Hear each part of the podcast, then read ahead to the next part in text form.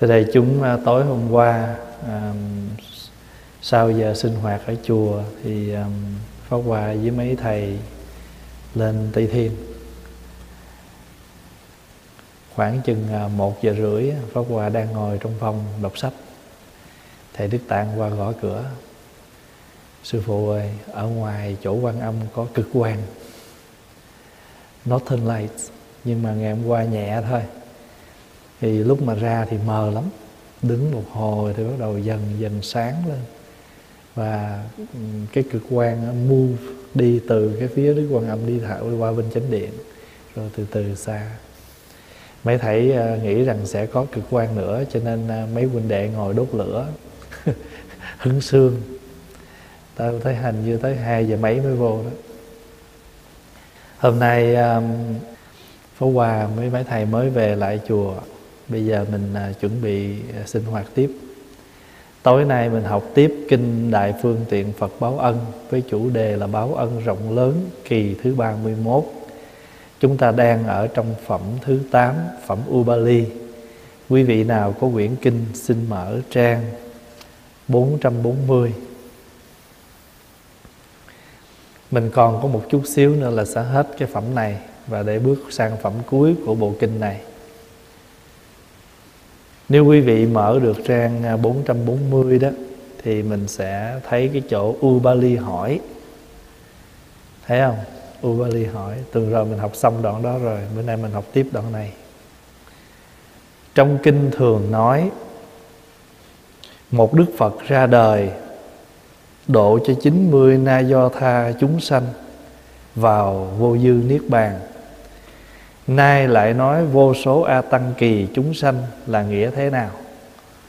Có nghĩa là có có đã nói rằng á, một Đức Phật ra đời thì độ cho 90 na do tha.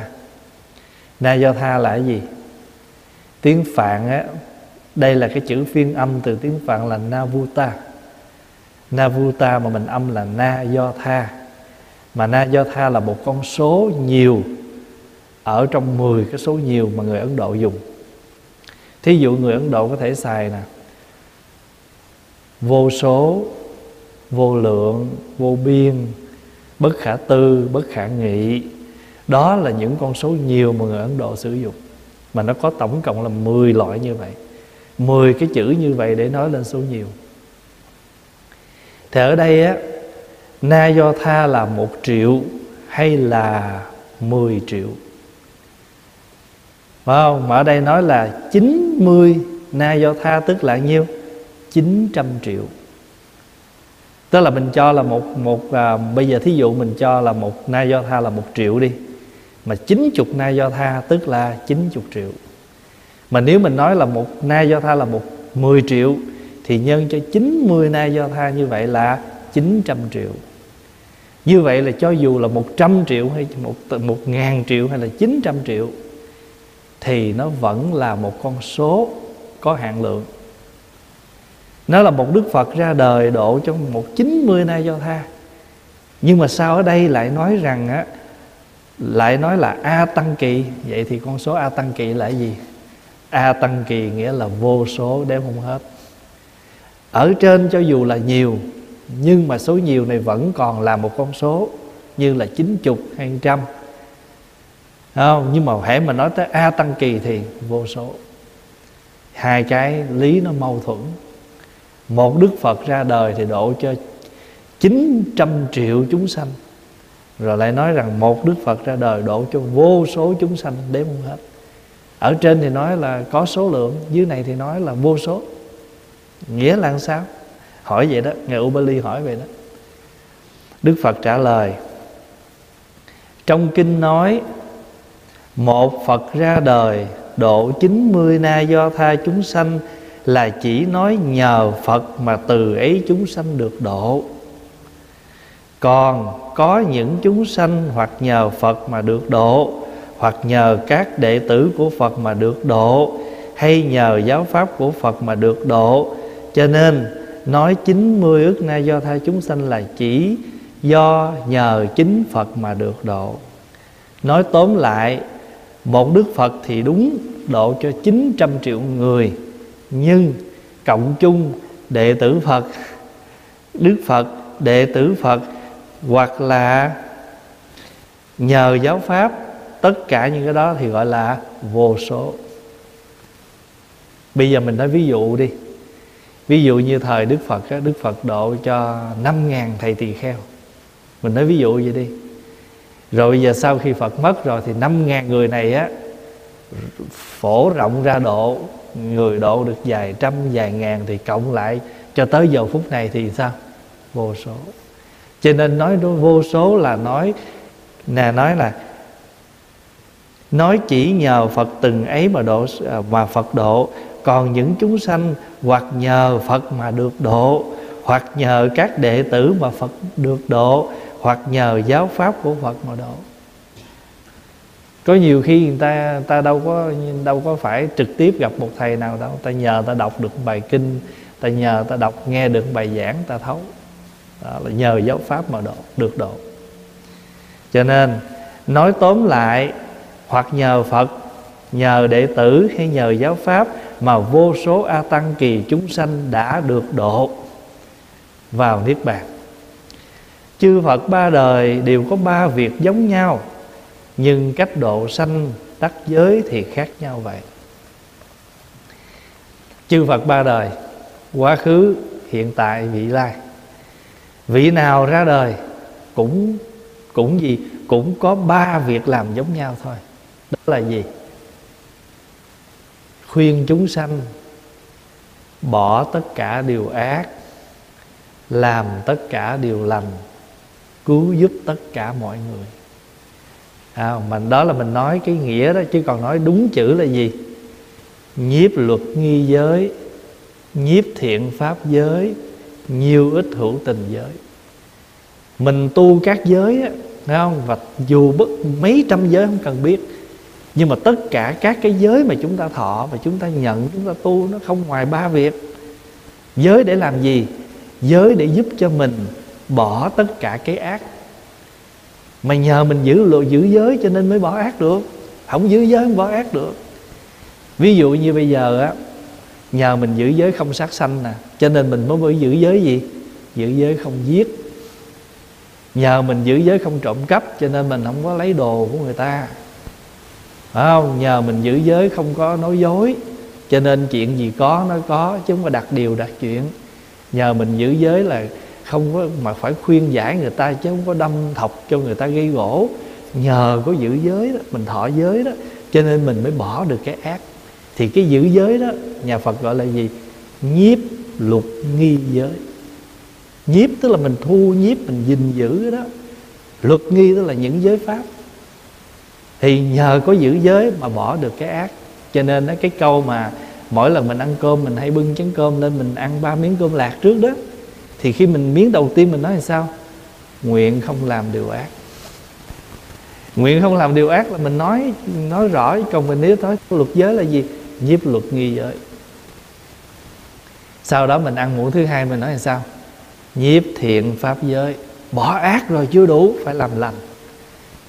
À thì cái nhiếp thiện pháp giới đó, thì cái nguyện làm tất cả lành thì cái câu thứ hai trong nhà Phật nói là sao?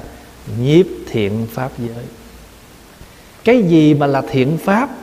Nó là pháp lành, phải gìn giữ, phải thâu nhiếp, phải gom lại để mà giữ. Rồi, cái cuối là gì? Nhiều ít hữu tình. Chữ nhiêu ít là làm lợi cho mọi người. Nhiêu ít hữu tình giới. Mà nhiêu ít hữu tình giới là mình hay nói là sao? Nguyện độ tất cả chúng sanh. Bây giờ tất cả các cái mình giữ bao nhiêu giới không cần biết không ngoài tam tụ tịnh giới. Ba cái câu này nè ba cái câu này gọi là tam tụ tịnh giới. Là ba cái nhóm giới thanh tịnh mà tất cả phải tu. Bây giờ 250 giới 348 giới à, 58 giới của Bồ Tát à, xuất gia Rồi à, 6 giới trọng 28 giới khinh của hàng cư sĩ Cũng không ngoài ba câu này. Nhiếp luật nghi giới Nhiếp thiện pháp giới Nhiêu ít hữu tình giới. Cho nên nếu mà nói là đi thọ Bồ Tát giới, Thọ gì? Thọ ba cái đó đó. Anh làm Bồ Tát, Anh thọ với Bồ Tát Mà mỗi ngày anh anh chỉ hại người ta không à. Anh không có nói gì lợi cho người ta hết, anh không phải bồ tát. Chẳng những thấy chúng sanh mà người ta ờ, khổ đau hay người ta hiềm khích, người ta, mình phải nói làm sao để cho mọi người phải thương yêu người đó nữa. Chứ có đâu mà còn đi rỉ tai, nói xấu người ta nữa, không phải bồ tát. Thậm chí còn nói đừng chơi với người đó đừng nhờ người đó người đó xấu thế này thế kia, không phải bồ tát. Bồ tát là thấy một chúng sanh ghét người kia, đau lòng. Đau lòng, tại sao? Trời ơi, sao sống nay chết mai mà họ chưa ý thức? Họ còn ghét bỏ lẫn nhau. Mình phải tìm mọi cách hàn gắn, mình phải tìm mọi cách để khơi cái thiện để lòng họ nếu mà lỡ cái tâm họ xấu, mình phải làm sao khơi cái thiện lên? Cái đó mới đúng là tinh thần của bồ tát và đúng là đệ tử chân chánh của phật. Cho nên nói rằng ba đời chư phật đều có ba việc giống nhau. Đó là gì? Khuyên chúng sanh bỏ ác, khuyên chúng sanh làm lành, khuyên chúng sanh cứu tế cho người. Thấy không? Chư phật ba đời đều có ba việc giống như, nhưng mà cách độ sanh, đắc giới khác nhau tại vì sao? Chúng sanh ương ngạnh chúng sanh mềm mỏng đủ dạng chúng sanh hết. À, cũng giống như tất cả các bác sĩ đều cùng một mục đích là chữa trị bệnh nhân như mỗi người mỗi cách. Mỗi người mỗi cách. Một mà có bác sĩ thì chuyên cho thuốc còn bác có bác sĩ là phải làm sao? Phải à, đã thông kinh nguyệt trước rồi mới cho uống thuốc à, đã thông kinh mạch rồi cho uống thuốc. Tức là cái người đó họ chưa thông máu huyết họ chưa thông à, tất cả những cái trong người họ chưa thông phải đã thông đã rồi cho uống thuốc. Cho nên ờ, chư Phật quá khứ chư Phật hiện tại chư Phật vị lai không không có làm việc khác. Cho nên tức là tức là bây giờ hàng bao nhiêu triệu năm sau Phật Di Lặc có ra đời Phật Di Lặc ra đời cũng làm việc đó thôi à cũng làm sao khuyên chúng sanh. Tại vì sao? Trên thế gian này không có cái gì, tất cả mọi thứ. Thí dụ một cái cây đi. Mình mà thương cây đó là mình chăm sóc. Mình không thương nó thì mình làm gì? Bỏ phế. Còn mình ghét nó thì làm gì? Tưới tưới tưới nước sâu cho nó chết. Cho cái cây thôi mà đôi khi mà mình còn đói vậy mà. Bây giờ mà, bây giờ hãy nói chúng sanh muốn cái ác có thể hiện liền dù là loài vật, loài người hay loài cỏ cây, mình cũng có cách mình đối với nó. Cái bàn để vậy đó, mình đi muôn đời không đụng, bữa nào đụng cái loại đá cái bàn, vô duyên nằm ở đây tao đụng. Bình thường nó nằm đó, mình đi đâu có sao đâu, mà bữa nay mình đụng mình lại đạch, đánh nó.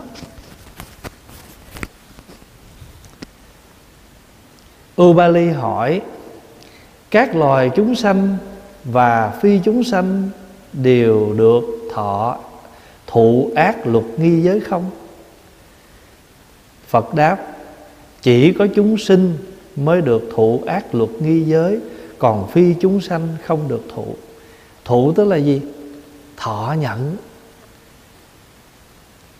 mình còn, chúng sanh là mình còn có có hình tướng cho nên mình mới thể hiện được cái ác. Còn những loài nó, họ không có hình tướng, họ không thể hiện được cái đó nói cách khác chỉ có các chỉ có các loài có thể giết hại được thọ giới. Còn loài không thể giết hại thì không được thọ. Mình phải thọ một cái giới là bỏ tất cả ác. À, nói theo danh từ Phật học mà, mà luật giới đó gọi là gì biết không? Cái mà bỏ ác á luật giới gọi là chỉ trì. Chỉ trì mấy thầy học luật à, nhớ mấy chữ đó. Chỉ là dừng. Trì là giữ. Phải giữ cái việc đừng làm, đó là đừng làm ác. Còn nếu mà việc thiện cần nên làm, gọi là tác trì. Phải làm việc, chữ tác là là làm, chữ trì là giữ cái việc cần làm, đó là làm thiện mình tu của có mình, thật ra sống trên đời này bất luận tôn giáo nào, không riêng đạo phật. Ai cũng muốn khuyên mình chỉ trì và tác trì hết. Nên giữ cái điều không làm ác, nên giữ cái điều cần làm thiện. Nhưng mà đối với luật giới đạo phật, rõ ràng lắm. Chi tiết lắm. Tại sao? Tại vì chúng sanh mình sống có nhiều khi mình bỏ được cái ác thô mà mình chưa bỏ được cái ác vi tế.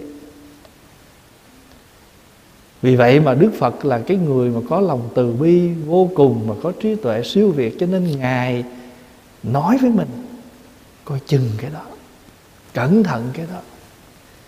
Để làm chi? Để muốn mình thành tựu một con người hoàn toàn giác ngộ. Cho nên đó, nghiệp đâu phải một đời mà dứt sạch nghiệp ba kỳ. Không phải một đời mà ba a tăng kỳ. Hỏi chỉ có con người chỉ có chúng sanh mới được thọ một cái điều gọi là đừng làm ác không? Gọi là nhiếp ờ, nhiếp ờ, gọi là thụ ác luật nghi giới. Đức Phật mới nói là chỉ có chúng sanh còn giết mới còn thọ. Ví dụ à, giữa con người với con người cần thọ lắm có nhiều khi mình không giết người ta, mình không, tại vì bây giờ nó có cái luật nó chế mình, là gì biết không? Đó là giết người ở tù. Cho nên là mình mới mới mới mới mới mới mới, gọi là giữ đó. Thử giờ thế giới này mình nói ví dụ thế gian này mà không có cái luật giết người ở tù coi.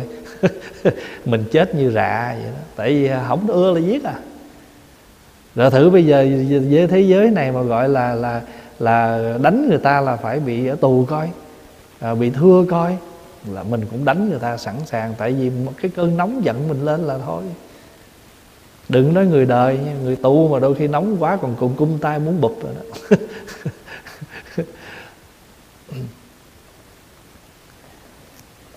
nói cách nói một cách khác là chỉ có các loài có thể giết hại được thụ ác giới còn loài không thể giết hại thì không được thụ.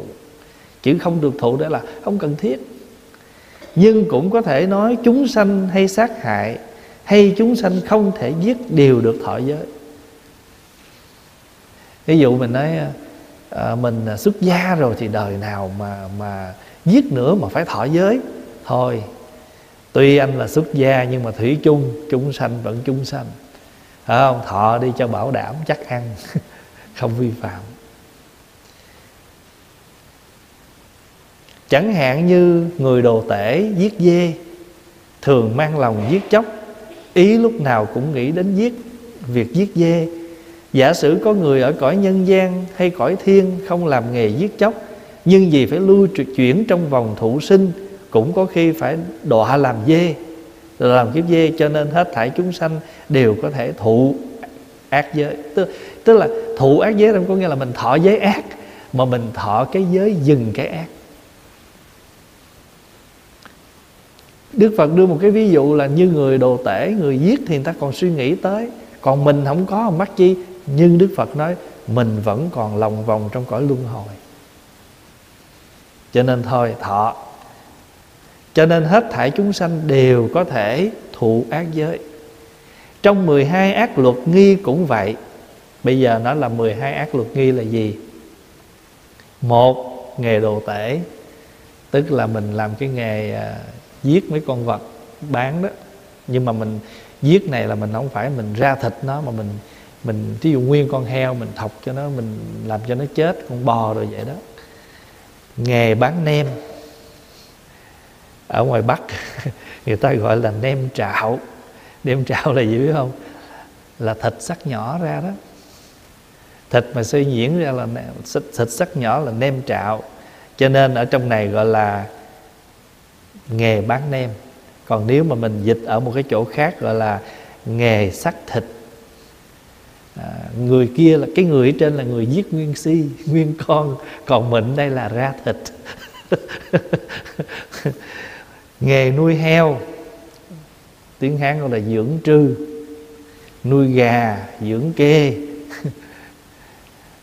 Thật ra đây là nói trong cái việc gọi là nếu mình gọi là thuần túy ở trong cái mặt giữ giới còn đứng trên phương diện gọi là thế gian đó mình còn làm ăn còn uh, phải nuôi chăn để cuộc sống thì cái đó nó nó khác nữa ở đây là đứng trên phương diện bỏ cái đó, đó. Để tránh tuyệt đối cái cái cái tâm niệm sát đó thì đức phật dạy kỹ thôi. Còn đức còn chúng ta là còn thí dụ như những người mà còn sống trong thế gian vì mưu sinh vì cuộc sống thì cái đó ở cái mặt à, thế tục mà nói. Bắt cá săn bắn bẫy chim bắt trăng bẫy rồng. Bẫy rồng này là hồi xưa là người ta luyện bùa chú để người ta người ta điều khiển làm nghề coi ngục tức là cai tù á.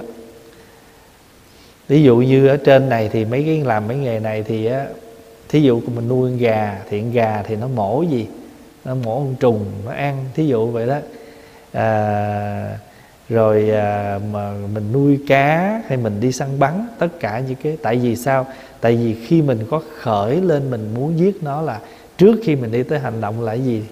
Tâm niệm tâm niệm khởi cách.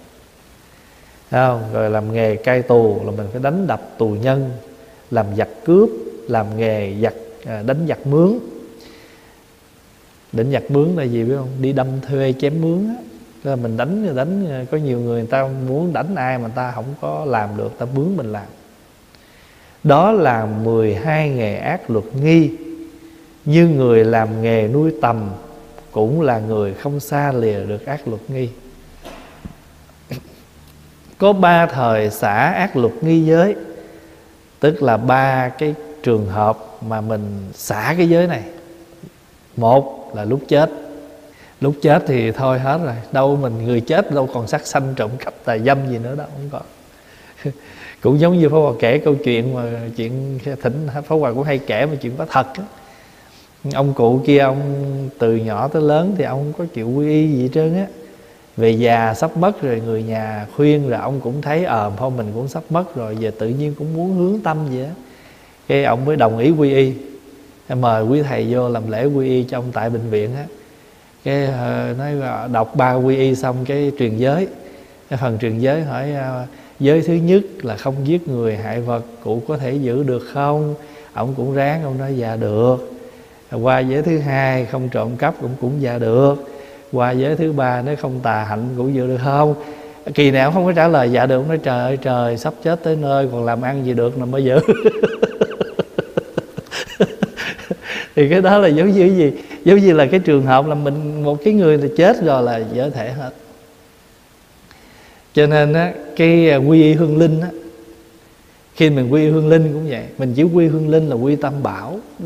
Hương linh chết rồi đâu cả họ đâu có thể hiện được chữ giết người, hại vật, ăn cắp, ăn trộm, tà dâm, nói dối gì đâu. Cho nên khỏi truyền ngũ giới, chỉ cần tam quy thôi. Cho nên một là lúc chết. Không? xả cái cái cái ác ra. Mình không có bị cái ác nó hoành thành nữa là gì khi mình chết. Thứ hai là gì? Ngay lúc mà mình thọ luật nghi, tức là cái lúc mình thọ cái giới đó, là bỏ ác rồi. Thứ ba là gì? Thứ ba là lúc thọ tam quy. Và ba trường hợp mà mình bỏ ác, một là mình chết. Còn hai là hai cái trường hợp là lúc mình thọ giới và lúc mình quy y. Thời thứ nhất, bỏ được ác giới tức là khi mình chết là bỏ được ác giới, phải không? Thời thứ hai và thứ ba là được cái thiện giới. Tại sao vậy? Tại vì khi mình thọ tam quy và ngũ giới, thì ngay cái giờ phút mình thọ năm, tam quy và năm giới là mình bỏ cái ác thì mình được cái gì? Được cái thiện. Ngay cái lúc đó mình thọ thiện rồi. Cho nên gọi là thời thứ hai và thứ ba thì được thiện giới. Ubali hỏi khi người ta làm ác giới, thì lúc nào mất thiện giới mà được ác giới, được đây là nhận đó. Thế là ngài Ubali hỏi rằng, khi mà người người ta làm ác giới đó, thì khi nào mới mất cái thiện giới mà lại được cái ác giới? Đức Phật nói, lần đầu tiên.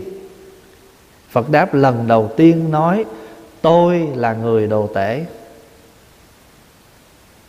thì bỏ mất thiện giới. Tại vì nếu mình tuyên bố tôi là người giết giết thì là mất thiện giới rồi, lại được cái ác giới. Thứ hai và thứ ba, tôi là người đồ tể, lặp lại. Tôi là người đồ tể, tôi là người đồ tể thì liền thành ác giới. Lần đầu mình nói mình mất cái thiện thôi. Nhưng mà hai lần sau mình nói là ác nó thành. Pháp Hòa ví dụ vậy nè. Pháp Hòa nói, Trời, tôi tức cái người đó quá, Chắc tôi đánh nó quá à.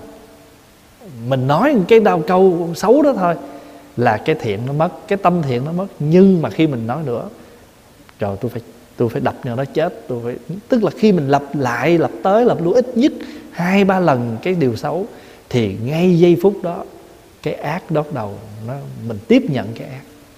Còn khi mình khởi lần đầu, mất cái thiện nói cách khác ngay lúc tức là tùy cái lúc tùy lúc bỏ thiện giới mà được ái giới hãy giây phút nào mình bỏ cái thiện giới ra thì cái gì nó xâm nhập? Ác giới nó xâm nhập. Nói cách khác tùy lúc bỏ thiện giới mà được ác giới. Nếu người tu thiện giới tuy chưa nói mình là đồ tể nhưng vì lợi, tham lợi cùng với đồ tể làm việc giết hại, thì lúc ấy cũng phạm thiện giới rồi.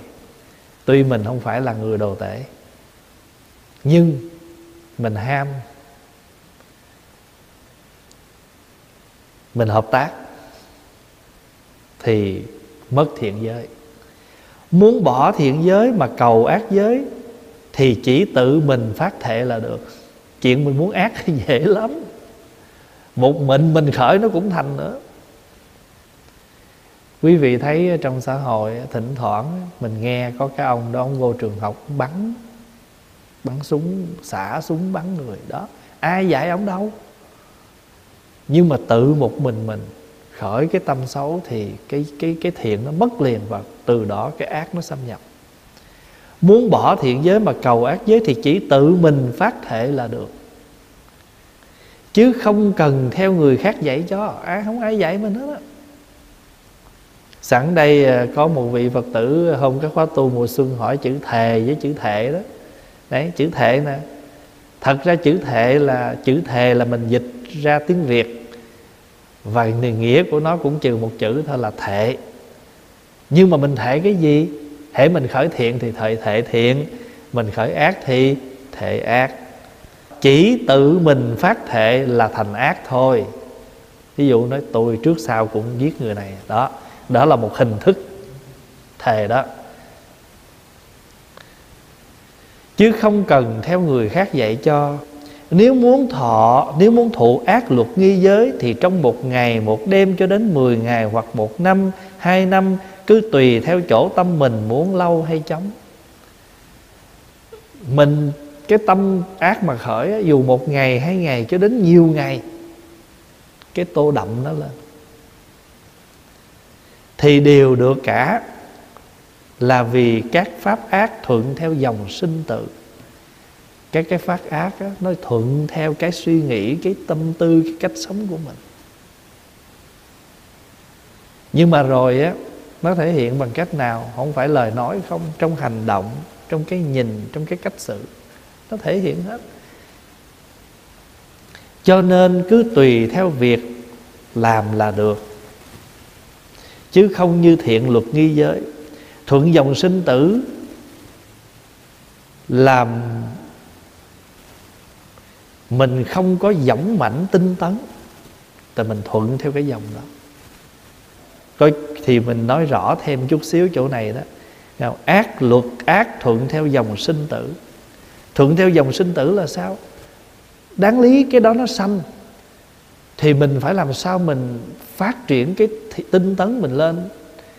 Cái ác đã sanh, đừng để nó phát triển. Cái thiện chưa sanh, nên làm cho nó phát triển. Nhớ không? Cái đó gọi là tứ gì? Tứ chánh cần. The four right efforts. Trong chúng ta ai cũng có sự siêng năng hết á. Nhưng mà hãy mà siêng năng không chân chánh là nguy hiểm. Cho nên mình phải có chánh cần. Tức là cái siêng năng chánh chánh đáng, chân chánh. Các cái pháp ác nó thuận theo dòng sinh tử. Cho nên mình mong làm sao mình giống mạnh tinh tấn để mình làm cho nó. Nếu lỡ cái đó nó sanh, thì mình hãy tinh tấn. Pháp Hòa ví dụ như à, ngay cả khi mình tu rồi. Nhưng mà mình phải để ý lại Những cái thú vui mà hàng ngày chúng ta Chúng ta vấp phải. Thật nếu như mà mình không có tinh cần á Thì mình cứ mãi Thí dụ Pháp Hòa nói hồi đó Mình là ghiền phim Tàu đó, thật ra nó đâu có gì xấu ác trong nhưng mà mình đây một cái ví dụ. Mình nói thôi à, bữa nay à, ráng thức coi hết bộ này hè của tập này đi. Nhưng mà mình không có đủ cái khả năng để mình chống lại nó tại vì nó hết đúng lúc lắm. Nó hết ngay cái lúc mà mình muốn tìm hiểu cái cuốn kế nó làm sao cái là phải thêm cuốn. Thấy không? Rồi có nhiều khi trời ơi pháp hòa nhớ hồi đó có một bác ở đây nè bác ghiền phim tàu đến mức độ á, bác coi bác không có ngủ luôn. Không có ngủ thì thần kinh á nó căng thẳng. Rồi cái đem à, bác đi bác sĩ cái bác sĩ mới kêu mấy người con vô. Bác sĩ nói mẹ mẹ qua đây bao lâu rồi? Nói dạ mẹ tôi qua được vài năm. Bác sĩ nói về khuyên bác đi muốn ở đây hạnh phúc với con cái đừng có nhớ việt nam nữa. Bác có nhớ việt nam có bác căng thẳng thần kinh bác không có ngủ khi về nhà đâu phải bà nhớ Việt Nam gì đâu bà thức ngày thức đêm bà coi phim tàu coi biết thần kinh nó căng thẳng. Cho nên cái chỗ đó gọi là thuận theo dòng. Đó là mình hết cái phẩm à, thì một cái đoạn này á chúng ta học một cái điều gọi là ba ba thứ mà Đức Phật dạy. Nhiếp luật nghi giới gọi là nguyện tất bỏ, bỏ điều ác ha nhiếp thiện pháp giới là làm tất cả việc lành. Nhiều ít hữu tình là độ tất cả chúng sanh. Mà cái điều này là mỗi bữa cơm chúng ta đều đọc hết. Mình ăn cơm chay, cơm mặn không cần biết. Đại chúng cứ nhớ là mỗi bữa cầm chén cơm lên. Trước khi ăn là ăn ba miếng cơm lạc. Và mỗi một miếng cơm như vậy đó, nó là cái cớ để cho chúng ta phát nguyện. Đưa miếng cơm thứ nhất lên. Trong lòng mình thầm nguyện nguyện bỏ tất cả điều ác. Ăn miếng cơm thứ nhì mình nói nguyện làm tất cả việc lành. Ăn miếng cơm thứ ba mình thầm nguyện độ tất cả chúng sanh. Nguyện bỏ tất cả ác nguyện làm tất cả lành hay là thiện nguyện giúp tất cả chúng sanh. Cái câu là ờ, uh, độ nhất thiết chúng sanh. Thì pháp hòa dạy cho mấy em nhỏ hay mấy thầy ở đây nguyện giúp. Chữ giúp là mình thấy nó gần gũi hơn. Mình, nếu mình nói chữ độ thì có vẻ giống như mình là phải đợi nó làm thánh mới độ được, không cần. Nguyện giúp tất cả chúng sanh.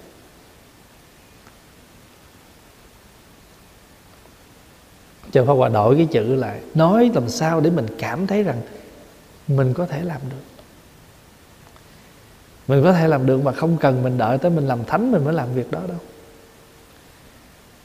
Dù một cái việc nhỏ mà chúng ta có thể làm được Là tự động chúng ta vui. Rồi, bây giờ mình qua cái phẩm kế. Đây là phẩm cuối của ờ, bộ kinh ờ, này ha. Đây là quyển thứ bảy, Phẩm thứ chín. Phẩm này có tên là thân cận. Thân cận Tiếng Việt mình cũng hiểu nghĩa, Mà chữ Hán nó cũng là vậy. Chữ Hán cũng là thân cận. Nói theo mình hiểu nó là gần gũi. Get close to. Get along with. Nhưng mà mình thân cận để làm gì? Và thân cận cái gì? Cuộc sống của chúng ta ngày nào chúng ta cũng có cái để mình thân cận nhưng mình thân cận ánh đèn hay là mình thân cận với bình mực? Hễ thân cận bình mực á, thì mình tối mà thân cận ánh đèn thì mình sáng. Ví dụ như mình đi trong bóng tối không thấy mình. Mình mặc đồ gì mình không biết nhưng mà mình đi gần gần hồi cái ánh sáng siêu vô ta thấy được mình. Hễ mình gần đèn thì mình được soi. Mình ở trong bóng tối thì mình đen theo nó người ta xưa hay người việt mình hay dùng cái câu đó gần mực thì đen gần đèn thì sáng. Tiếng anh nó cũng có một câu tương đương vậy đó. Evil communication corrupt bad manners. Mình gần cái mình gần cái xấu á. Cái communication của mình đó, cái liên hệ cái quan hệ của mình mà nó nó nó làm sao? Nó xấu á nó ác á. Thì nó thể hiện qua cái cái hành động của mình, cái manner, đó là cái cách sống của mình cái oai nghi của mình. Ở trong kinh à, tăng nhất a hàm á, đức phật có dạy là các thầy tỳ kheo nên gần các vị thiện tri thức. Đừng có gần ác tri thức. Tại sao? Tại vì mình gần thiện tri thức một là mình tăng được niềm tin hai là mình tăng được giới. Ba là mình tăng được thí. Bốn là mình tăng được văn. Năm là mình tăng được tuệ. Đó là năm cái lợi ích khi mình gần gũi người lành. Thí dụ một cái người đó, đó họ không tin tội phước nhân quả không có tin gì hết trơn. Nhưng mà họ gần một cái người thiện tri thức thì khuyên bảo bây giờ tôi tôi nói cho anh nghe nè, anh không tin có ông thánh, ông thần nào cũng không sao hết đó nhưng mà anh phải tin nhân quả nha. Anh làm xấu là anh sẽ bị tội. Anh làm thiện anh được. Thí dụ như anh anh ăn cắp thế nào anh cũng phải bị bắt. Anh lường gạt người ta, anh phải bị bắt. Đó là nhân quả. Không ai đặt hết chứ ông phật không có đặt nhân quả. Đạo lý nhân quả là cái đạo lý hiển nhiên trong cuộc đời này mà chúng sanh mình là sống mà không nhận ra cái nhân quả đó. Mà đức phật là người ngồi tịnh và thấy cuộc đời này có cái nhân, cái quả. Cho nên đức phật nhắc mình. Chứ đức phật không phải là người tạo ra nhân quả. Đức phật không có một cái vàng người đệ tử để đặt. Nè, coi chừng nghe đứa nào ăn cắp phạt nó. Phật không là, Phật không có không có cái vàng ờ, đệ tử để mà Đức Phật chỉ định mỗi người mỗi cái việc đó. Và thưa đại chúng là Đức Phật không có Đức Phật không có tạo cái gì, Đức Phật là người nhận ra thôi. Phát minh phát hiện ra cuộc đời này nó có nhân duyên nhân quả. Đức Phật thấy được cái sự trùng trùng duyên khởi của các sự vật mà Đức Phật nói để chúng ta thấy rằng tất cả nó đều có cái tương duyên mà nhờ thấy có cái tương duyên mà chúng ta đừng có thù ghét lẫn nhau. Mà mình phải thấy rằng á, nó đều có cái sự liên đới hết. Ví dụ như mình à, mình ghét cái nhà hàng xóm. Ờ, mình cứ đem à, đồ hôi ra mình để xung quanh nhà họ với cái ý nghĩa là cho họ hôi chơi, cho nó ngửi đồ hôi chơi. Thí dụ vậy đó. Rồi mình có ngửi không? Mình cũng ngửi vậy hay là bây giờ mình uh, xài mình tiêu dụng mình không có biết uh, tiết kiệm uh, không có biết bảo vệ cái môi trường sống. Mình phung phí những cái vật dụng mà nó khó tiêu thụ thì lâu ngày nó tạo thành ra một cái cái pollution một cái ô nhiễm. Và cái ô nhiễm đó đâu phải người hay người ờ, hưởng đâu có mình trong đó nữa. Cho nên Phật dạy cho mình thấy cái tương duyên giữa mình và người và mọi thứ để mình phải biết bảo vệ mình phải biết nâng đỡ mình phải biết chở che mình phải biết giúp. Đó bây giờ mình nói ví dụ trong chùa mình có 10 người nè. Không? Mà nếu mà 10 người mình vô mình đây, mình mình mình sống làm sao mà người ta bước vô người ta, người ta, ta cảm nhận được. Cái chùa này không có ai thương ai hết trơn ai muốn sống làm sao sống ai muốn làm cái gì làm không có ai dòm ngó tới ai hết. Thì phật tử ta nói thôi này lỏng le. Không có không có đoàn kết. Thì người ta không tới, người ta ủng hộ, người ta cúng dường đói cả đám. Chứ không phải đói một người. Nhưng mà nếu mà người ta bước vô, người ta cảm nhận được có cái sự liên hệ trên biết thương nhỏ nhỏ biết kính trên, nó có một cái cái cái cái sự liên đới ồ, đây là một tăng thân vững mạnh, mình nương tựa được nó mình nói một cái ví dụ bất cứ đoàn thể nào một gia đình nào một công bây giờ hai người đối tác làm ăn với nhau mà ra ngoài á, nói chuyện sao sao cái người này tôi thấy họ chê cái người đối tác của họ gì tôi không đủ niềm tin. Ở đây bị rồi.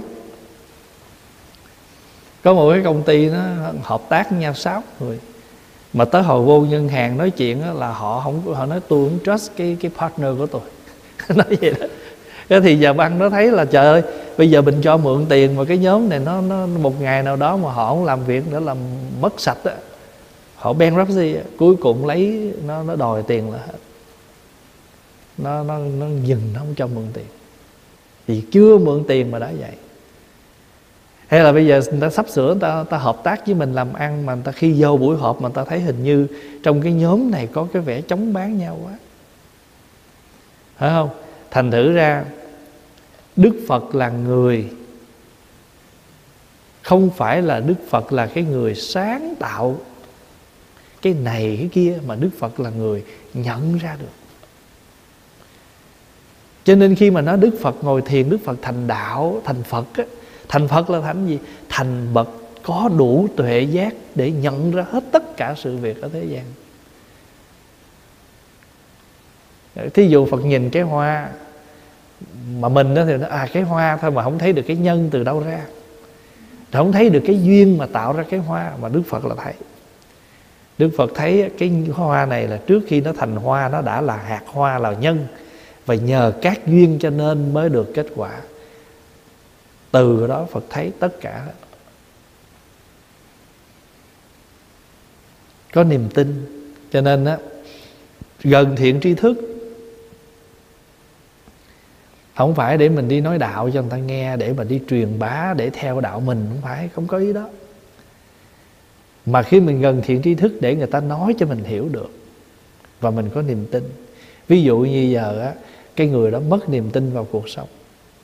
Nhưng mà một thiện tri thức sẽ làm nói như thế nào, làm như thế nào để người kia quật dậy?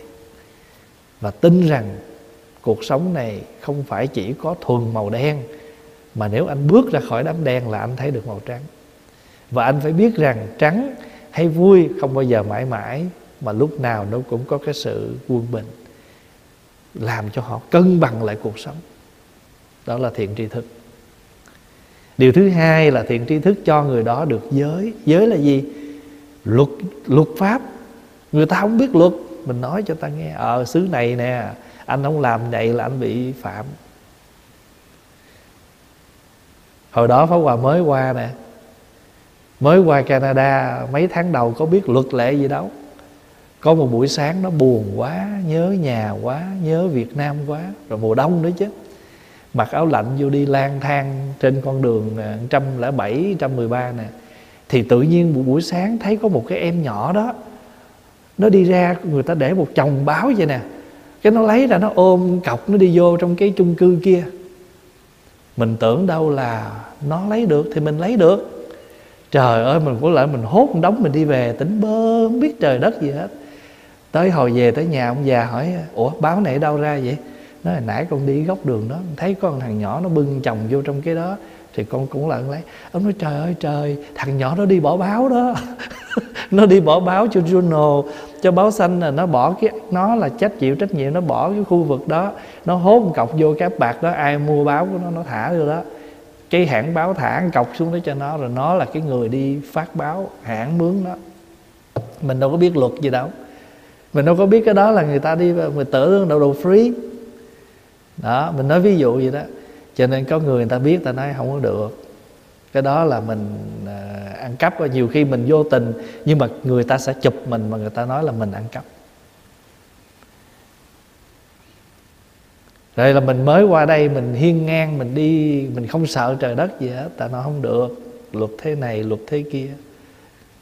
Ở đây mà làm cái điều gì không đúng, không có, không hợp pháp là người ta cũng không cho mình tiếp tục cho nên đó là mình nói theo luật thế gian. Còn nếu mình nói trong phật pháp thì à cái này là tội, cái kia là lỗi. Cho nên gần thiện trí thức, biết được thứ nhất là có được niềm tin, thứ hai là có giới, thứ ba là có văn văn là nghe. Mỗi ngày mình khai mở được cái hiểu biết, nhờ nghe người ta nói việc này, việc nọ. Thứ tư là gì? Có được cái thí thí là gì? Biết chia sẻ.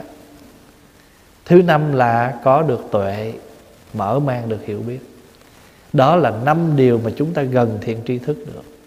Ở trong tăng nhất a hàm đức phật có nói cái đoạn kinh đó. Gần thiện tri thức, thân cận thiện tri thức. À, hàng ngày chúng ta thân cận hết á. Nhưng mà hãy nhớ là thân cận ác giả, mà gần người ác là ác tập tức là mình hút cái đó mình tập cái đó. Còn mình gần cái thiện người thiện thì mình cũng tập cái thiện. Gần đâu huân đó.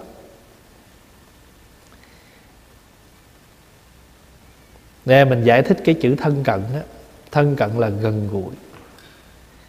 Phật nói Các bậc đại Bồ Tát biết ơn, báo ơn Tu các phương tiện làm lợi ích chúng sanh. Tu các phương tiện làm lợi ích chúng sanh phải nên tùy thời thích nghi mà hiển bài Phật Pháp. Bây giờ Phật bảo các vị Bồ Tát rằng Bây giờ Đức Phật nói là các bậc đại Bồ Tát Có có mấy việc để làm. Một là phải biết ơn Hai là báo ơn Tu các phương tiện.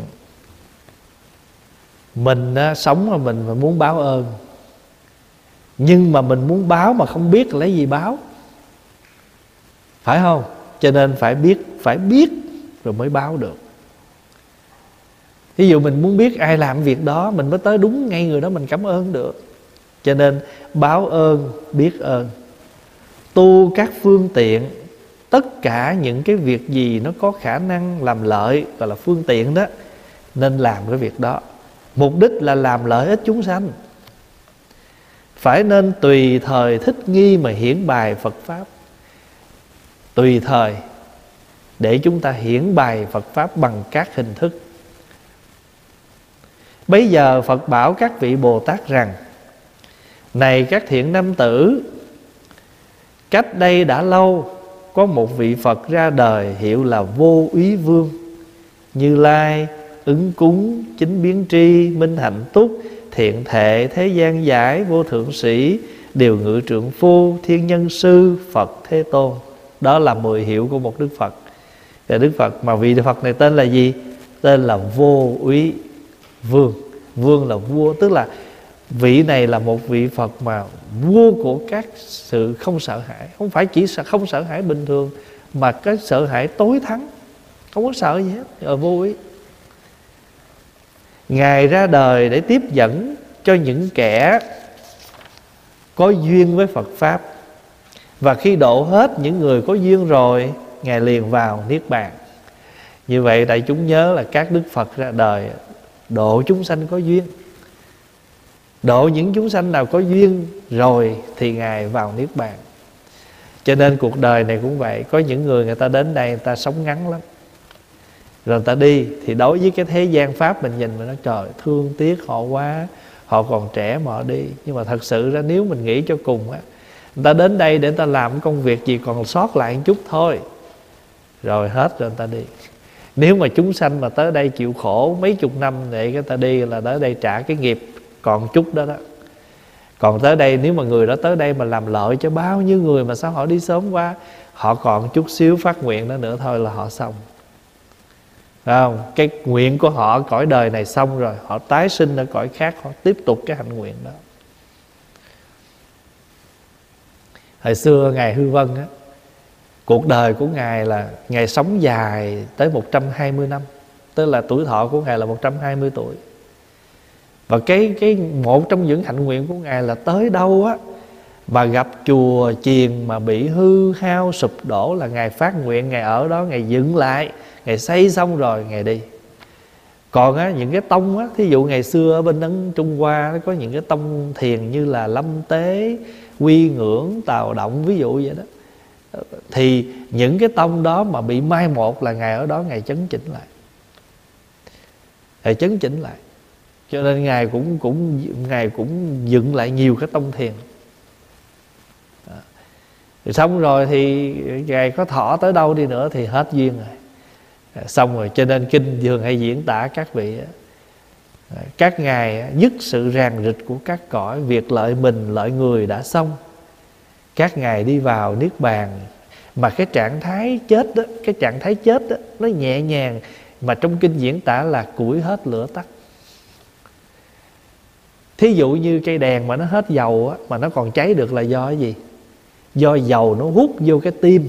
Mình nhìn thì thấy không có miếng dầu mà tại nó vẫn cháy. Là vì cái dầu nó ở trong cái cái ti cái tim đèn nó còn nhưng mà nó rút hết rồi á, thì tự động nó mòn mòn mòn mòn tới nó tắt rụi. Rụi hết lửa tắt. Trong kinh diễn tả cái trạng thái của những người mà ta đến, ta đi cuộc đời này vậy đó. Sau khi ngài nhập niết diệt, chữ nhập diệt là nhập vào cái cảnh giới yên tịnh vắng lặng, là cái từ để dùng cho các vị mà chết đó mất đó. Nhưng mà mình, đối với các bậc tu hành đạt đạo thì chúng ta dùng cái từ là nhập diệt. Trong thời chánh pháp, mỗi một đức phật có ba thời kỳ, giáo pháp của các ngài có ba thời kỳ. Ngay khi các ngài còn sống là chánh pháp. Hoặc là sau khi các ngài mất một khoảng thời gian nào đó, chánh pháp còn. Tại sao? Mới quá ngày mới mất à nó vẫn còn cái hương đó, nhưng mà có thể hai chục năm sau thì cái cái chánh pháp của ngài đó nó hết rồi. Bắt đầu đi đi tới vào tượng pháp. Phong hòa ví dụ đi. Ví dụ như à, có một vị à, à, đức phật của mình khi mà ngài nhập diệt rồi đó, thì khoảng chừng 100 năm sau khi Đức Phật nhập diệt, chưa đến nổi chưa đến nổi tức là giáo đoàn vẫn còn là một nhưng bắt đầu qua tới 100 hơn 100 năm sau là bắt đầu trong tăng đoàn bắt đầu có sự có sự à, dị biệt những ý kiến. Rồi từ đó mới chia các cái bộ phái như là à, thượng tọa bộ đại chúng bộ rồi từ đó mới chia ra nữa thêm mấy chục bộ phái nữa. Là vì sao? Vì lúc đó chánh pháp cái cái cái cái dấu ấn đức phật nó nó bị dần dần mòn đi mất đi rồi trong một cái cửa hiệu cái cửa tiệm cũng vậy. Thí dụ như cái thời hai vợ chồng ông bà đó, đó làm cái cửa tiệm nó rất là nổi tiếng. Rồi họ chết đi rồi con cái của họ trong vòng 20 năm vẫn còn làm ăn được lắm tại vì vẫn giữ được cái nguyên tắc làm việc của cha mẹ họ trước đó. Nhưng hai chục năm sau có thể cái đám cái số người con cháu đó họ ham à, rẻ họ ham nhiều họ làm cái chất lượng của cái món hàng đó, đó nó không còn nữa thì bây giờ nhìn nó ná vậy thôi chứ còn không giống như ngày xưa nữa. Cái đó gọi là gì? Tượng. Tượng là ná ná mà giống giống vậy thôi. Rồi có thể là 50 năm nữa 70 năm nữa thì nó càng tệ hơn nữa thì có đó cứ là mạt. Đức Phật nào ra đời cũng có ba thời kỳ. Giáo pháp của các ngài trụ trong ba trường hợp. Mà Pháp Hòa, à, Pháp Hòa ví dụ như là một cửa tiệm vậy đó. Họ nổi, ba mẹ của họ nổi tiếng mấy chục năm.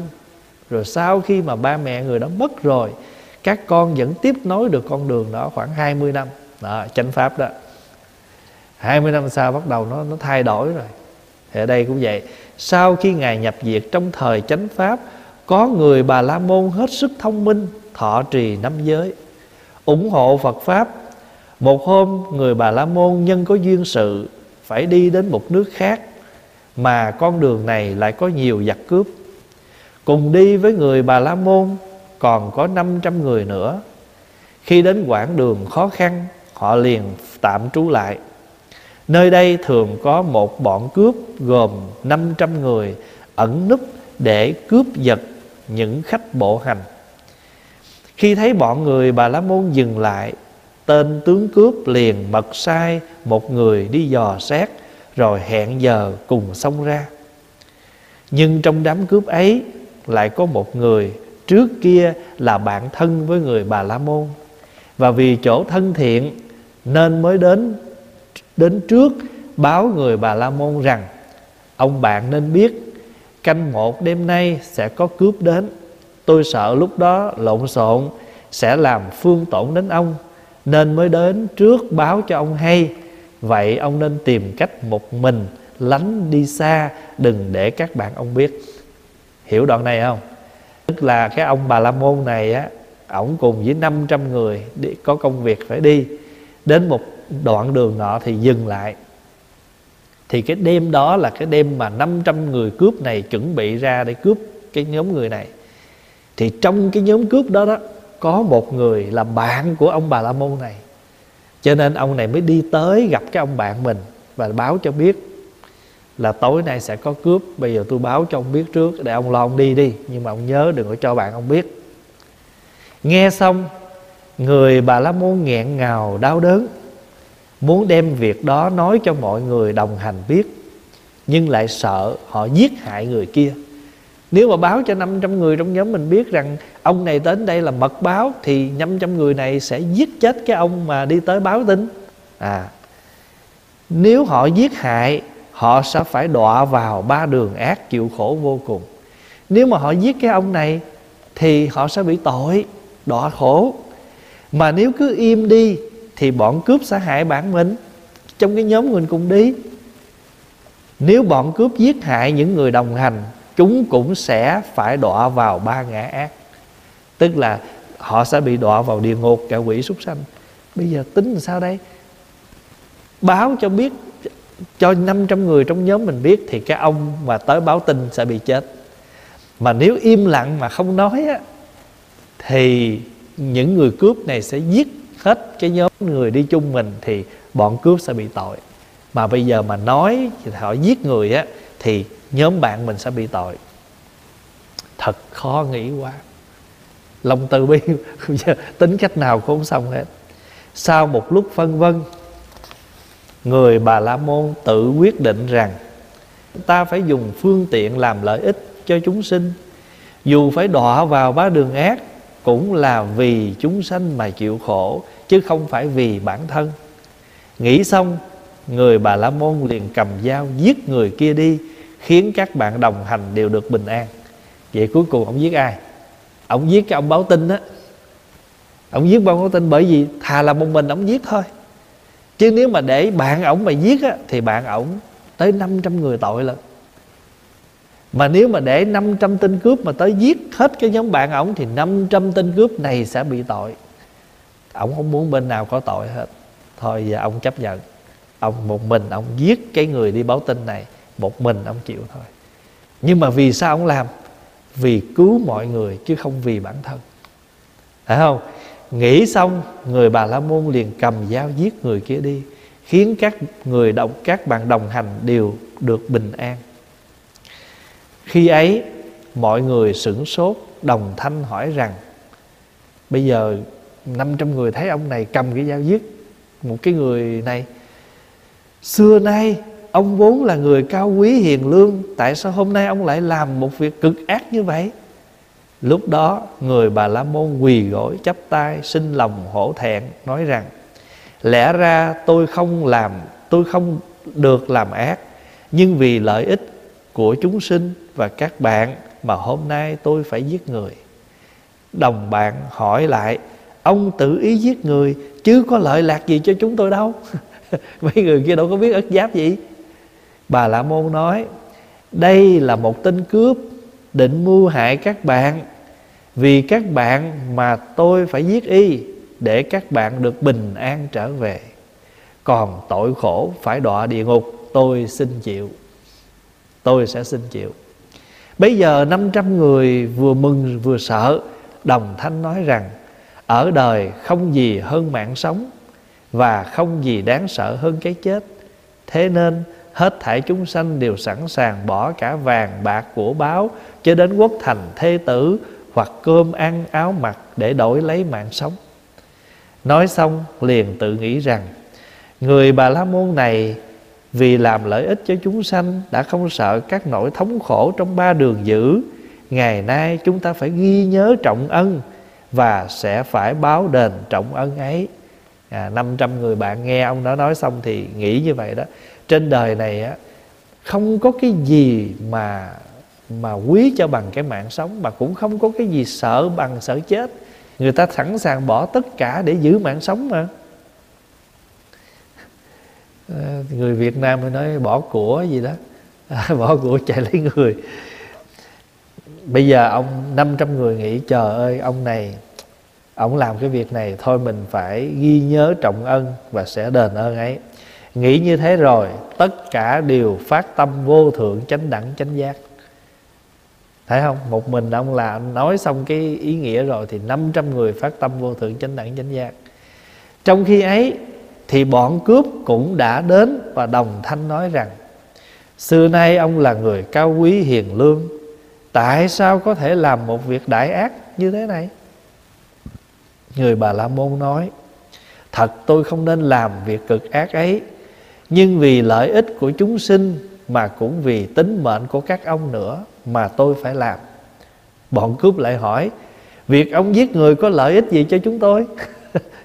Người bà la môn bảo bọn cướp, ta đã biết trước là các ngươi hiện ở đây, nhưng ta cứ mặc nhiên không báo cho nhà vua và đồng bạn của ta biết, bởi thế nên tính mạng của các ông mới được vẹn toàn.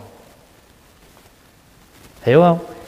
Đó, tôi biết mấy ông sẽ tới đó mà nếu tôi xấu á, là tôi đi báo quan rồi thì quan sẽ tới đây bắt mấy ông. Nhưng tôi không có báo tôi mặc nhiên tôi không nói. Cho vua không bắt mấy ông và bạn của tôi không giết các ông. Nghe xong bọn cướp tự nghĩ à ra vì thế mà cuộc đời chúng ta được bình an. Nghĩ rồi liền chấp tay nói với người bà la môn rằng quý hóa thai bậc đại sĩ người tu nguyện đại bi xin dạy cho chúng tôi biết chúng tôi phải làm gì để đền đáp ơn cao cả ấy. Bà la môn nói, các ngươi muốn trả ơn ta thì chỉ có cách là các ngươi hãy cải tà quy chánh, làm ăn lương thiện và mau phát tâm vô thượng bồ đề. Bây giờ bọn cướp vì muốn báo ân liền phát tâm vô thượng chánh đẳng chánh giác. Quý vị hiểu được đoạn này không? Dạ, bọn cướp nghe xong rồi thì thấy ông ông này ông cao cả quá. Lẽ ra ông đi báo quan ông báo cho bọn này là dàn xong một cái trận là 500 tên cướp tới là là là là, là bắt hết hay giết hết rồi. Nhưng ông không nói tại vì sao? Ông muốn cứu họ. Mấy người này nghe trời ơi vậy là mình sống được mình không bị bắt là nhờ ông này. Cái tâm ông cao lượng quá. Bây giờ ông làm sao cho chúng tôi trả ơn ông đây? Các vị chỉ cần bỏ tà quy chánh bỏ ác làm lành. Bỏ tà là bỏ cái xấu nguyên về cái chánh thôi. Hồi đầu thị ngạn quay đầu lại là thấy bờ. Các ông nghe như vậy. Có một vị thiền sư đó, có một hôm ông đang ngồi thiền thì có một cái tên trộm á nó bò vô trong cái phòng của ngài nó lục đồ mà hòa thượng thì tu trong rừng đâu có gì đâu. Cái nó lén bằng cái cửa sổ nó vô. Nó vô xong cái không được, cái nó lén, nó đi ra, cái hòa thượng mở mắt, ông nói, đi làm chi cho cực vậy? Đi cửa chính đi. Thì nó giật mình, nó mới biết là ông hòa thượng biết nó vô rồi. Mà nó đi ra tay không nữa, mà nó lén đi ra, hòa thượng nói, leo lại cửa sổ chi cho cực? Đi ra cửa tránh cho nó khỏe. Cái nơi ra tới cửa, hòa thượng nói, đã đến đây rồi không lẽ về tay không? Bần tăng còn cái mền kìa. Lấy cái mền nó ra luôn đi, để đi về có của, có để mà xài. Không có mới ăn cắp, phải không? Bần tăng còn cái mền thôi lấy đi mà ra cửa trứng luôn cho nó quang minh chính đại. Nghĩa là ngài sẵn sàng, ngài cho. Nhưng mà tại vì anh ngài đâu có biết anh cần bây giờ anh cần anh mới lén vô, nghĩa là anh hết đường anh ăn cắp rồi mới cắp tới tôi nè. Cái anh ăn trộm đó, anh nghe vậy anh quay vô. Anh xin ăn năn sám hối và làm phật tử. Hòa thượng nói không sao. Từ nay về sau con cứ về chùa, con ở con công quả đi. Rồi thí chủ mà tới cúng dường, sư phụ nói phụ cho con. Thành thử độ được cái tính chứ nếu mà ngài la lên ăn cướp ăn trộm. Ra rượt ra rượt mà anh này chạy thất thất bất sang bang mà không có gì hết. Có mấy thầy ờ, trẻ đó ở trong chùa tối ham đi chơi ham đi coi ờ, football uh, hockey uh, rồi đi movie rồi vậy đó. Tối nào cũng leo tường đi hết mà mấy ổng đi và chia nhau ai vô trước phải đứng ở dưới này để đưa cái lưng người ta leo vô, nghe không? Cái bữa nọ đi về cái một cái đứa cái ờ, nó leo vô, không được á. Cái hòa thượng thấy nó nó cứ chồm chồm, nó không vô được, cái hòa thượng lại đưa lưng cho nó xuống. Nó xuống hết đứa một, đứa hai rồi, cái nó tưởng mấy đứa với nhau mà nó tưởng mấy đứa nhau hết, mà mấy người kia nó xuống rồi nó thấy ông hòa thượng sư phụ mình đứng là nó tản thần, nó chạy vô phòng hết trơn. Cuối cùng đứa về, cái đứa cuối cùng nó không thấy bạn bè nó đâu hết. Tới hồi nó nhìn lại thấy hòa thượng nó hết hồn. Hòa thượng nói, đi vui không con? Thầy có nấu mì gói xuống ăn đi, mì mama từ đó về sau đứa nào dám đi nữa. Cho nên nó có nhiều khi các vị người ta độ bằng cách đó là người ta ta làm cái hành động như vậy. Ở ngoài huế có một hòa thượng mà các thầy thì trẻ rồi đôi khi uh, hơi giải đãi trong cái công việc công phu tu tập. Em một buổi cơm chiều hòa thượng xuống hòa thượng nói uh, hồi nãy có mấy phật tử ở sài gòn ra huế thăm các phật tử hỏi tôi mà tôi, một câu hỏi mà tôi không biết đường trả lời. Giờ tôi hỏi mấy thầy mấy thầy giúp cho tôi trả lời. Phật tử hỏi tôi, chứ chùa này bao nhiêu tăng chúng? Mà sao tới giờ tụng kinh thì không thấy bao nhiêu người mà tới giờ ăn sao đủ quá? Mà tôi không biết làm sao trả lời. Ờ, nếu nói đông cũng không được, đông sao tới giờ tụng kinh không thấy? Mình nó nói ít cũng không được, mà nói ít sao tới giờ ăn đông đủ vậy? giờ quý thầy giúp tôi trả lời coi. Mấy thầy im hết. Từ đó về sau á, chánh điện cũng đông mà nhà ăn cũng đủ. Gọi là đông đủ. Đã đông thì phải đủ chứ, tại sao đông mà tới giờ lại thiếu? Nhiều khi mình nghe cái chữ đông mà tới làm việc thì không đủ. Cái đó không phải đông đủ. Đông đủ là tu cũng phải đông đủ, mà ăn cũng đông đủ, làm việc cũng đông đủ. Chứ không phải có sư phụ rồi ra làm có sư phụ vô nằm. Đông đủ là vậy đó. Đây là cái cách, là cái phương tiện. Phương tiện, mà ở này gọi là có những bậc có đủ cái tuệ giác giao hoa đệ tử. Phật bảo A Nan rằng Bồ Tát siêng tu tinh tiến Muốn trang nghiêm đạo Bồ Đề Muốn đền đáp ơn Phật Thì phải nhớ nghĩ đến hết thảy chúng sanh. Như thương nhớ một đứa con vậy. Ông nên biết người Bà La Môn lúc ấy có, có phải là ai khác đâu Chính là Như Lai đây. Nhờ thế mà sau chính kiếp tu hành Như Lai đã chứng đạo vô thượng chánh đẳng chánh giác. Cái vị bà la môn mà suy nghĩ ra một cái bài toán giết chỉ một cái tên kia thôi mà độ được 500 huynh đệ đi cùng với mình, mà độ được luôn 500 tên cướp. Mấy người mà đồng bọn đi chung á, đồng bạn đi chung á thì nghĩ rằng bạn của mình xưa giờ không làm ác, mà nay vì mình mà phải làm, thôi mình phải nhớ ơn đền ơn, sống cho tốt. Còn 500 tên cướp kia nghe tại sao chúng tôi không báo quan, tôi không có nói cho bọn, bạn tôi biết để giết mấy ông? Là vì tôi không muốn mấy ông phải chết. Trời ơi, mình được cứu. Thôi, phải đền ơn cho ông này bằng cách sống cho đàng hoàng. Người bà la môn đó, không ai khác chính là đức phật của chúng ta. Vậy thì đức phật ở trong đời này, ngài là đức phật thích ca mâu ni, nhưng mà trong vô lượng kiếp, mình đây cũng vậy thôi. Nhiều khi mình giờ đây ngồi đây là một tu sĩ, nhưng mà có thể kiếp nào đó mình là một cư sĩ. Rồi đây ngồi đây là cư sĩ, có thể đời kiếp nào đó mình đã từng là người tu. Nhưng mà mình tu có ngày, dù chỉ một buổi, cho nên mình đủ cái duyên gặp nhau. Phải đời trước mà không có gặp nhau thì mình không có gieo trồng thì không bao giờ có được chung một cái hội như thế này. Lại nữa, bồ tát tu các phương tiện biết ơn, đền ơn. Khi như lai ở trúc lâm tinh xá có một tỳ khưu mắc bệnh lỡ lói, khắp cả thân thể máu mủ thường chảy, ai cũng sợ hãi, không dám gần gũi. Vị tỳ khưu này ở trong căn phòng dột nát cách xa đại chúng. Bây giờ như lai dùng sức thần thông che mắt mọi người, không cho ai biết như lai một mình đến chỗ tỳ khưu có bệnh, trong nôm săn sóc lấy nước rửa ráy nghĩ như thế rồi, như lai bèn cho hết thải chư thiên ở cõi dục biết Đế thích đề hoàng nhân cùng với trăm nghìn quyến thuộc vây quanh trước sau, đứng giữa không trung, mưa mọi thứ thiên hoa và khởi các loại thiên nhạc lúc đó vua cõi trời đau lợi nâng một chiếc bình bách phúc trang nghiêm trong đựng đầy nước đại bi thanh tịnh.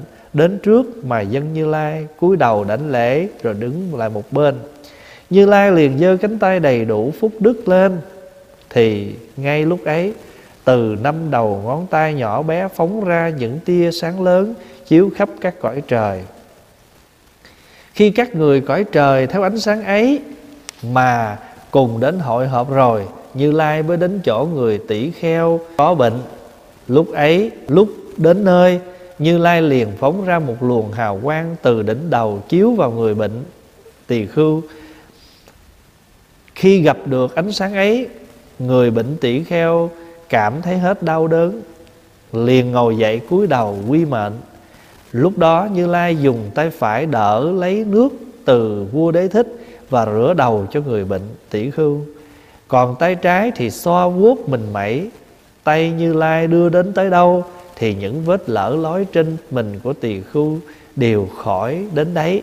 Sau khi bình phục, người tỳ khu vui mừng không xiết, liền cất tiếng niệm rằng, kính lại đức thích ca mâu ni, đấng đại từ phụ, đấng vô thượng y vương.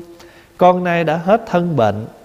Xin như lai rủ lòng thương xót cho con pháp dược để trừ hết bệnh hoạn của cả thân tâm.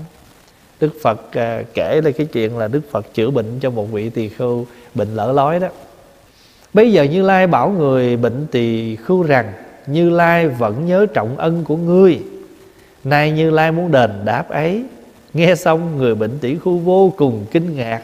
Như lai liền chỉ dạy cho những điều lợi hỷ người tỷ khu vui mừng và ngay lúc ấy chứng quả a la hán đầy đủ tam minh, lục thông và tám món giải thoát.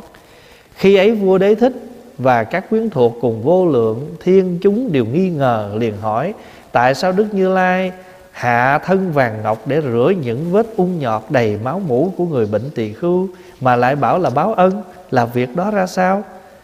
Xin như lai vì chúng con mà phân biệt giải thích.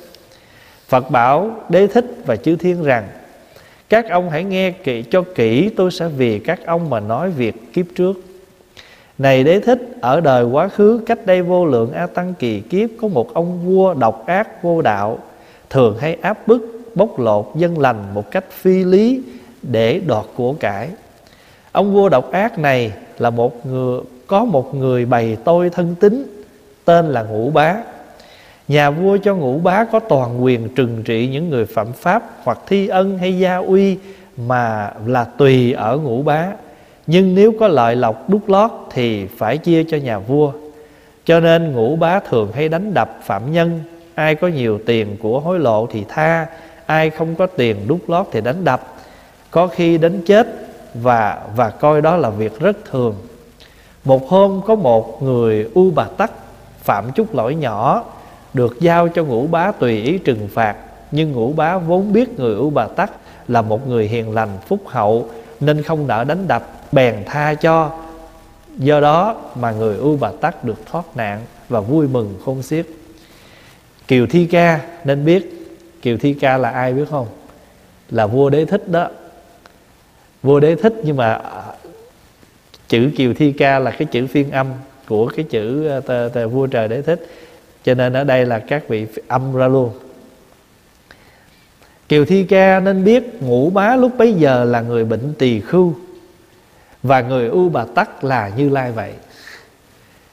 Đấy không? Đời này mà họ tha cho nhau, Họ họ giúp đỡ lẫn nhau, Kiếp trước phải có cái một chút ân nghĩa nào đó. Dù một chút đó thôi. Đức Phật của mình đó Ngày xưa đó là là một cái người U Bà Tắc đó, đó. Còn cái ông ngũ bá mà tha đó Là ông Tỳ Khu Bệnh bây giờ. Vì đời trước ông tha cho cho Ngài Cho nên đời này Ngài thành Phật. Nhưng mà ổng ngược lại ổng thành một vị tỳ khu mắc bệnh Thì Phật tới Phật báo cái ơn đó. Cho nên bồ tát trong vô lượng a tăng kỳ kiếp ơn tuy nhẹ nhưng cũng lo đền đáp. Cho đến khi thành bậc chánh giác mà lòng thường không quên. Thành phật rồi mà không quên cái ơn nhỏ trong một kiếp nào đó. Tại vì sao? Tại vì thà người đó chưa có mặt, mà người đó đã có mặt cùng thời với mình, và mình biết họ là ai. Nói như vậy á, là để cho tất cả chúng ta trong đời này, nếu mà một cái nhân duyên hội ngộ nào mình gặp đó, mà người đó mình phải làm, mình đừng có nghĩ mình thi ơn cho họ, mà mình nghĩ là mình đang gì? Mình đang đền cái ơn. Nên thì mình đặt câu hỏi, ủa làm sao mình biết mình mình nợ họ mà mình đền? Tại sao mình không nghĩ là mình đang làm ơn? Mình nghĩ mình đang làm ơn á, thì có cái trường hợp sao? Mình expect mình nghĩ người đó phải trả lại mình. Nghĩ chi cho nó cực? Luôn luôn nghĩ là mình báo ơn đi để mình clear không có dính mắt người tôi chị thọ ơn của tôi nghe không có. Mình đừng có nghĩ rằng à, ai gây nghiệp với mình hết á mình cứ nghĩ một chiều là gì? Tôi đang trả cho người đó. Thế là mình khỏe thôi. Rồi, xong rồi đó, tôi trả rồi. Còn mình nói là ảnh đang gây với tôi đó. Tức là mình có muốn cái cái nợ này nó tiếp diễn. Mình không biết, nhưng mà mình nghĩ cái chiều nào mà tốt nhất để mình nhẹ nhàng, thì mình sẽ không dính mắt. Thì vì cái phẩm này là cái phẩm thân cận và đức phật, đầu phẩm là đức phật có nói là bồ tát có ba việc. Nhớ ơn. À, Ở gì? Biết ơn, báo ơn và tạo cái phương tiện. Tạo cái phương tiện. Pháp Hòa ví dụ vậy nè. Ví dụ như bây giờ mình có cha có mẹ. Khi cha mẹ về già đó, Cái người con mới xây một căn nhà.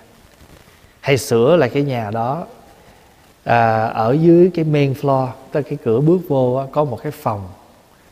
Có à, nhà tắm Có nhà vệ sinh đầy đủ.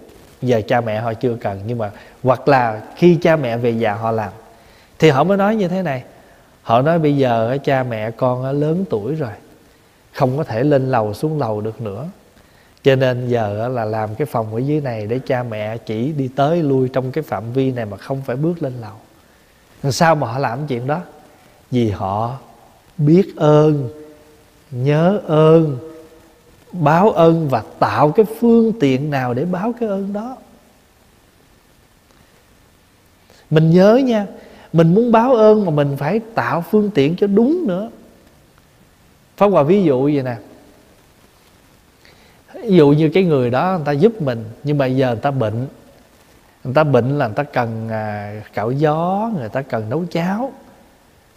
Mình không làm, Mình đi chạy ra chợ, Mình kêu một dĩa mì xào giòn, Về đưa. Cái ta nói, trời đất ơi ta bệnh mà sao cho?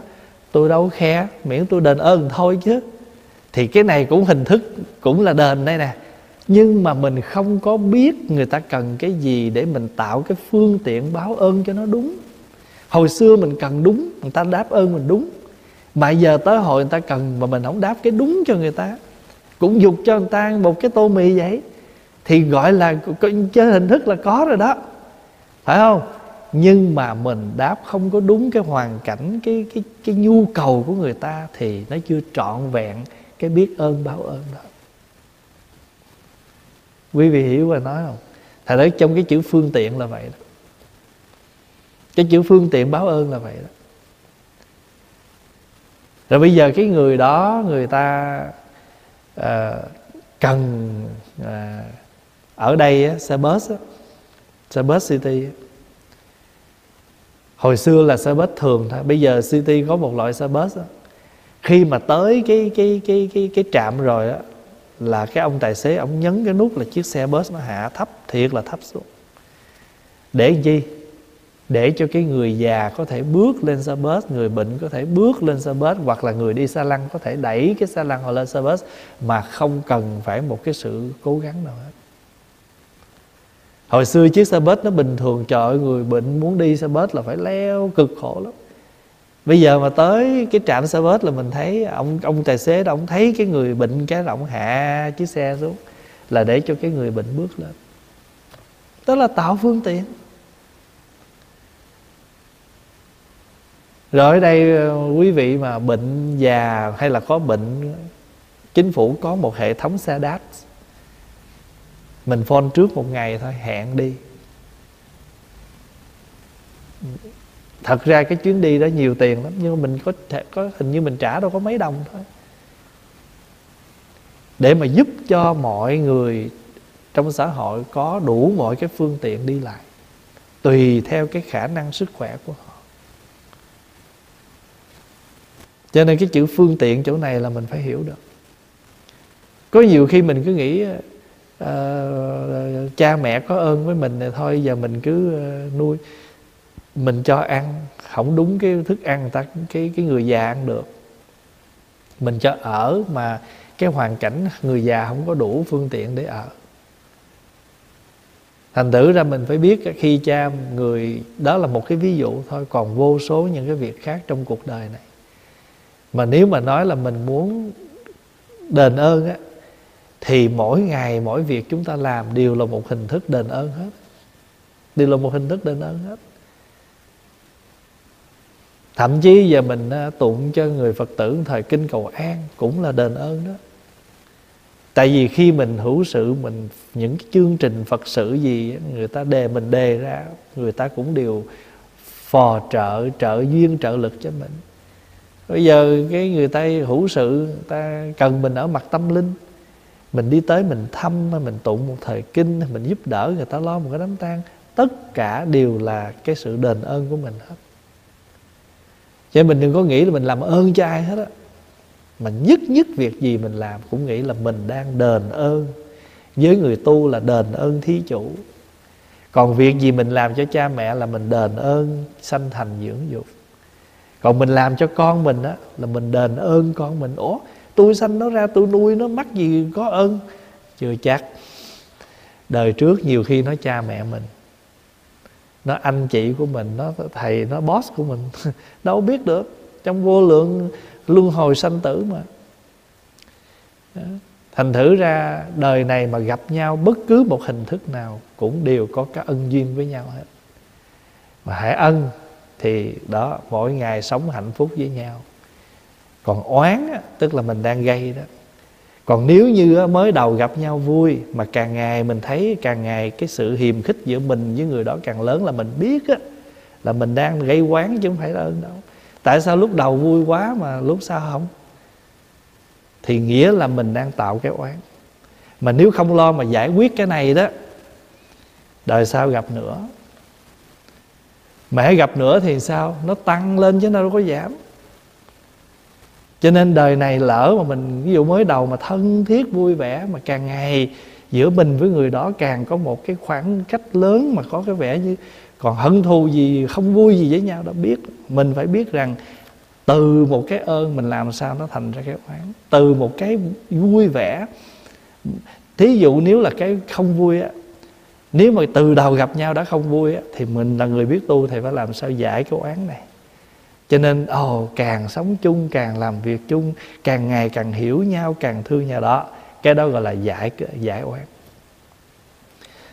Hôm à, hôm qua trong cái giờ học luật với mấy thầy đó thì trong cái giới bồ tát á có cái giới là không được đánh, à, đem sân trả sân đem đánh trả đánh thì ở trong thì pháp hòa mới nói với mấy vị và nói là người xưa người ta sống theo thế gian là gì?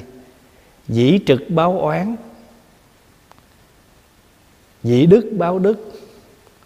Nghĩa là anh là cái người xấu với tôi, phải không? Tôi thẳng tay, trực mà lấy cái thẳng thắn mà báo oán. Họ đánh mình mình cứ đánh lại. Họ chửi mình mình cứ chửi lại. Họ xấu với mình mình mình xấu lại.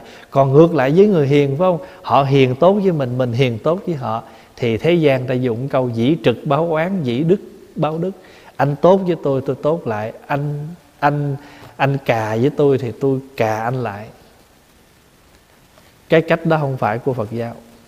Cách đó là cách bình thường của thế gian. Còn cách của phật giáo là gì? Dĩ đức báo oán. Lấy cái đức để mà trả cái người làm làm làm oán với mình. Thì oán nó mới tiêu còn dĩ oán báo oán thì oán oán, tăng trưởng. Chỉ có khi nào mình lấy cái đức mình báo cái oán thì oán mới tiêu trừ. Mà mình nhớ là trong đời này á, để đi tu mình ai cũng khởi một tâm niệm. Rộng độ chúng sanh. Mà chúng sanh đâu chưa thấy, mình chưa có thời cơ duyên mình chưa có tới để mình ra ngoài, mình hành đạo, mình giảng kinh, mình nói pháp, mình độ chúng sanh. Nhưng mà có những chúng sanh đang xung quanh mình nè, mình giải quyết được họ với họ chưa? Mà giải quyết được với họ rồi thì chúng sanh xa xa, khả dĩ, có thể. Đó là một chuyện. Chuyện thứ hai nữa là nếu như mình giải quyết được cái oán trước mắt nè, thì mình giải quyết được cái nợ gần mai mốt mình có làm gì đi nữa, không có bị những cái oán này người ta cản trở mình. Cũng giống như mình bây giờ mình lo mình trị bệnh vậy đó. Đừng có để đến khi nào mình bệnh mà tới trầm trọng rồi thì không chữa được.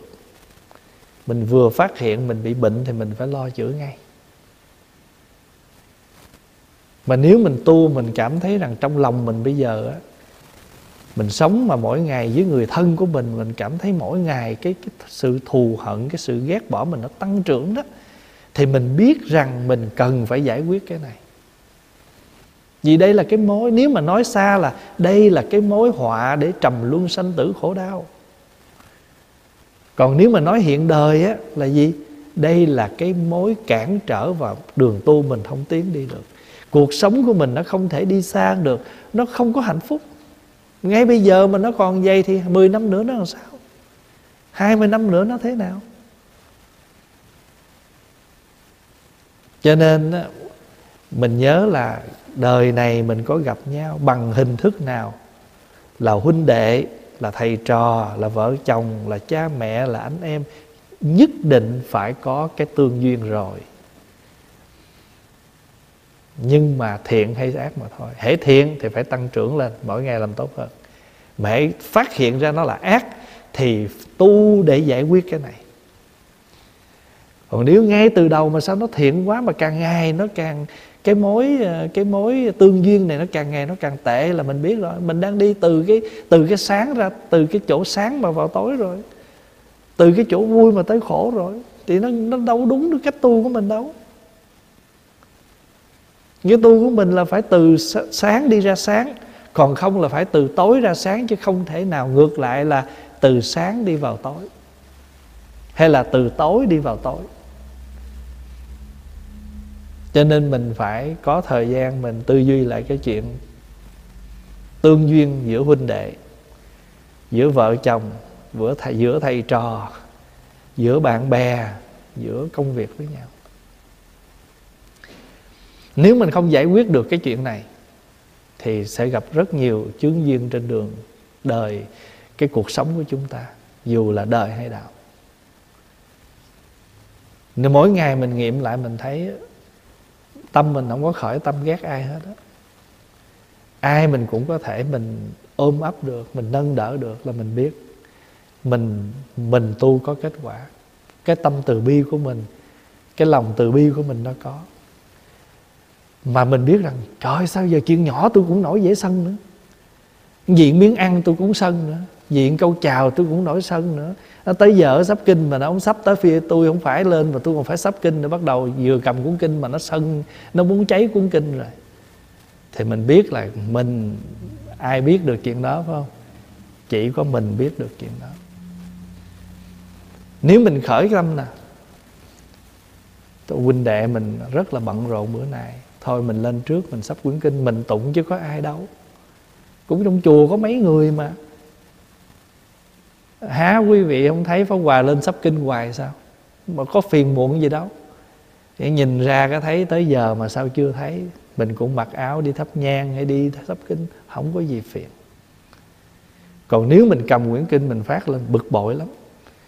Nó không có ý thức trách nhiệm gì hết. Nếu mình thương quá, mình nhắc nhắc thôi trong tình huynh đệ mình nhắc chứ không có nổi sân.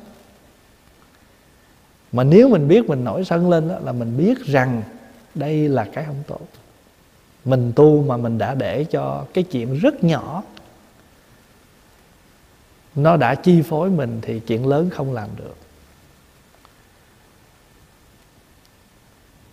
Thôi hôm nay mình à, học hết cái đoạn này mình nghe hai câu chuyện Phật kể đó, là để Phật nói đến cái chuyện liên đới, ân oán không? và báo ơn với nhau. Quý vị đọc cái chỗ này thấy thương Đức Phật ơn tuy nhẹ nhưng cũng lo đền đáp, cho đến khi thành bậc chánh giác mà lòng thường không quên. Thành Phật rồi mà vẫn không quên, mà lo mà đền đáp. Thôi, chúng ta hồi hướng.